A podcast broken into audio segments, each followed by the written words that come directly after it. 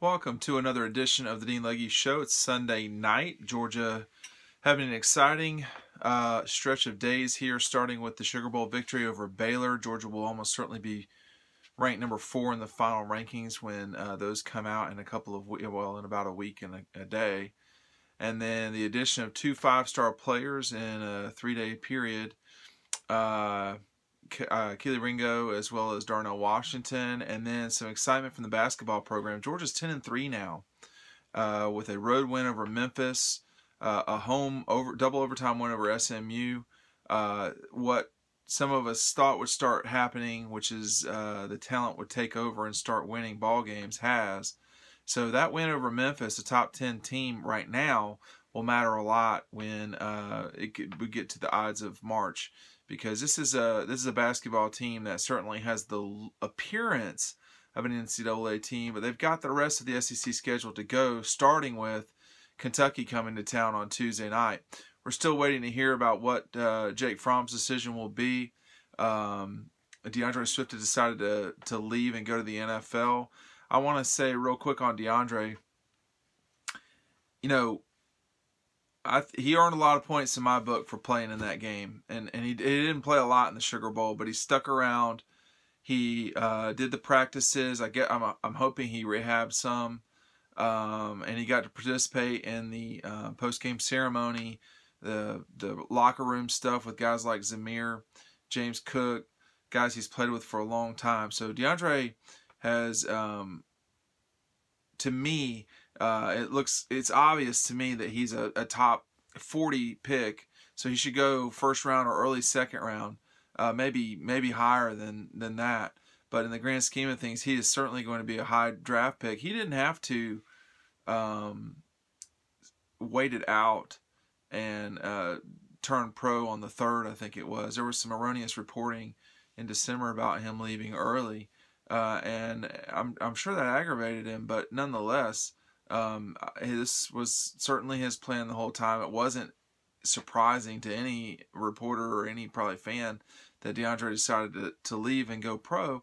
But you know, I, I just think that that's the way you close things out uh, in your in your final season at Georgia. Is you you know you go to the bowl game, you participate even if you're hurt in a lot of the activities, uh, and then you you play sparingly in, in D'Andre's case. So Richard LeCounte has indicated that he's coming back. He said as such. Malik Herring, the same thing. So the the guy kind of we're waiting to hear from is Jake Fromm.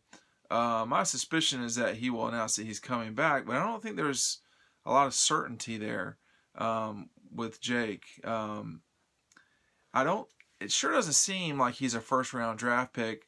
Um, you know, and there's a, there's a couple of different different reasons why. I mean, one one thing that's going on is that the Dolphins are picking in the first 10 picks. That's where they'll get their quarterback. And then they have two other picks uh, in the first round of the draft. Well, they're not going to pick two quarterbacks. So almost 10% of your draft picks in the first draft in the first round are picked, you know, with a team that's going to pick a guy a position that's that you play but that's not you all that means is that your likelihood of getting picked is, is lower. I mean, when you look at the teams that need a quarterback, there's only about five of them really. Um, and you can go read what I wrote earlier today. I'll put a link in the in the description in the bio. But it doesn't really make it easy for those teams. Uh, it doesn't make it easier for Jake to go in the first round. So once you're not in the first round, then it becomes a thing of you know, are you sure you want to leave? So that's that's really the question. Um, uh, surrounding Fromm. Now, if you don't have Fromm and you head into next season, maybe you adjust your expectations. If you do have Fromm, uh, I don't think there's really lim- any limit on what Georgia can do. My suspicion, my suspicion is that he will come back for his final season at Georgia. We'll just we'll just see. That's a tough group to get close to, um, as I've uh, found out. I mean, it's it's hard. I think this time year a year ago, uh, Jake would have left to go to the NFL, but um, you know, there was there was a stretch of time uh, during the season where he had a rough go, and a lot of it had to do with the receivers that he he didn't have. So we'll we'll just see what happens with Jake. I mean, I, I think either way, if you get a good quarterback, a serviceable quarterback, uh, no matter if uh, no matter who the person's name, what the person's name is, you know, you can still win the league and take it from there. We've seen that with transfer quarterbacks left and right. Uh, whether you start talking about Joe Burrow, um, obviously Justin Fields, a former Georgia quarterback, and then uh, the former Alabama quarterback J- uh, Jalen Hurts. Three of the four uh, college football playoff quarterbacks have are transfers. So, uh, and then the season before that, it was a true freshman that won the national championship. So we've seen true freshmen get to the playoff with Jake Fromm and and uh, uh, obviously Tua winning it as a true freshman behind Jalen. Uh, and then Trevor a season ago. There's there's any different number of ways to win a national championship, win the conference championship. Uh, Georgia's going to come return a, a, defense the likes of which the school has not seen very often. So this is going to be a heck of a defense coming into 2020. I'm, I'm, I'm having a hard time writing checks and and uh, uh, writing um, the date as usual.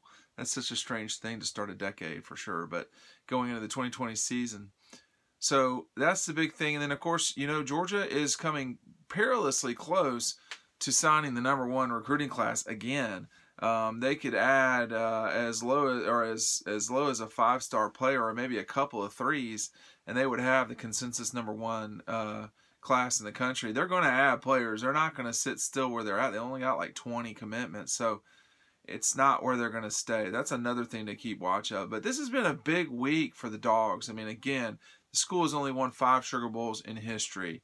Big deal. The school had. I mean, you don't sign or you don't sign five star kids every single day. That happened twice.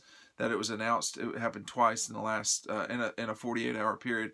And then uh, in addition to that, Georgia hasn't beaten a top 10 team in almost a decade in basketball. I mean, a decade of futility, a decade of you know, wondering about the bubble. I don't think we're going to be in that position when we're sitting there watching the NCAA tournament coming into the fall into March. I expect Georgia to play in it at this second. I expect them to play in it. The other thing is the SEC gives Georgia's basketball the capability to goof up a little bit. I mean, you still have Auburn, Kentucky. Those are quality teams, high ranked teams. If Georgia beats Kentucky on Tuesday night, which I think they've got a pretty good shot of doing, they're well on their way uh, to get into the NCAA tournament, and that would be a market improvement for uh, in uh, Tom Crean's first year, or excuse me, second year as head coach. Stay tuned to DawgPost, D-A-W-G-P-O-S-T.com. Uh, I'm going to link some recruiting stuff up at the corner up here. Make sure to check that out, and make sure to click to subscribe. Thanks for watching.